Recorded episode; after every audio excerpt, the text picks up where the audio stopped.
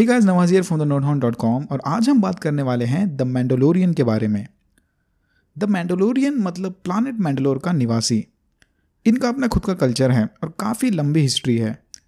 इनकी अपनी अलग दुनिया है और कहानियाँ हैं कि कैसे एक ज़माने में ये सब पर हुकूमत करते थे बट फिर इनका सामना जेडाइज से हुआ और सब कुछ चेंज हो गया। जेडाइज और स्टार वॉर्स पर ज़्यादा डिटेल जानने के लिए मेरा कंप्लीट स्टार वॉर्स रिकैप वाला वीडियो देखना।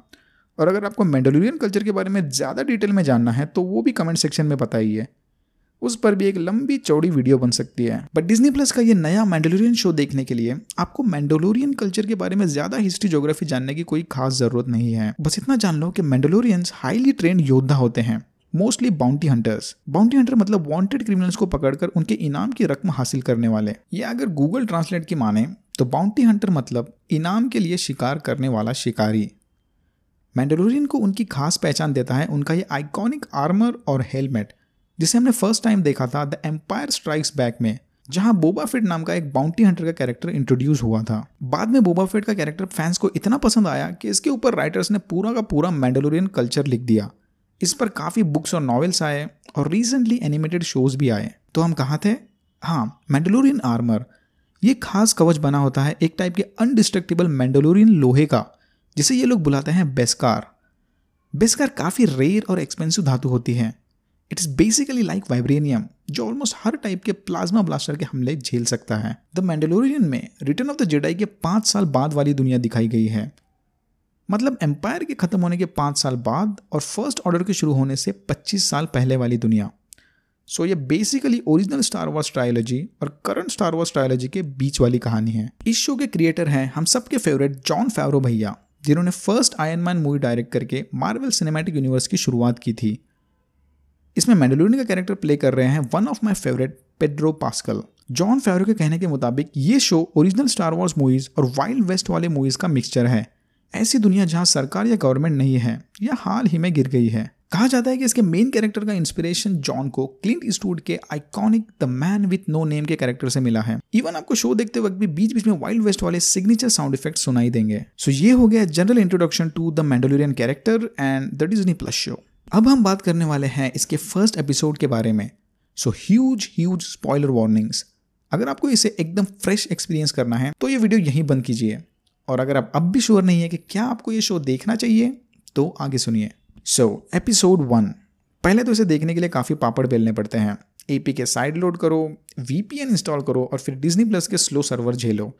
ये इंडिया में लॉन्च नहीं हुआ है ना अभी तक। Anyways moving on episode one की शुरुआत में हम देखते हैं कि मैंडलोरियन अपने शिकार की तलाश में एक बार में जाता है।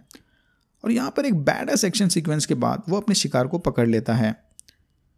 इस सीन को देखते ही हम समझ जाते हैं कि इसमें ओरिजिनल स्टार वॉर्ड मूवीज़ और वाइल्ड वेस्ट टाइप की मूवीज़ का काफ़ी इन्फ्लुएंस है। मैंडलोरियन फिर जाके अपने बॉस से मिलता है, जो उसे शिकार के बदले इनाम में चिल्लर देता है। यहाँ हमें पता चलता है कि इतना मुश्किल काम करने के बाद भी बाउंटी हंटर्स की कमाई कुछ खास नहीं है। ये लोग मुश्किल से सर्वाइव कर पाते हैं। बाउंटी हंटर्स अपने शिकार को ढूँढने के लिए दो खास गैजेट्स यूज़ करते हैं। एक होता है पक जिसमें उनके शिकार की होलोग्राफिक फ़ोटो और इन्फॉर्मेशन स्टोर होती है। और दूसरा होता है एक ट्रैकिंग डिवाइस जो उन्हें अपने शिकार की लाइव लोकेशन बताता है। मैंडलोरियन का बॉस फिर उसे एक खास ऑफ़र देता है, एक अनऑफिशियल जॉब इंपेरियल के कुछ लोगों को 50 साल के एक टारगेट की तलाश होती है। इन्हें ये किसी भी हालत में चाहिए होता है, ज़िंदा या मुर्दा।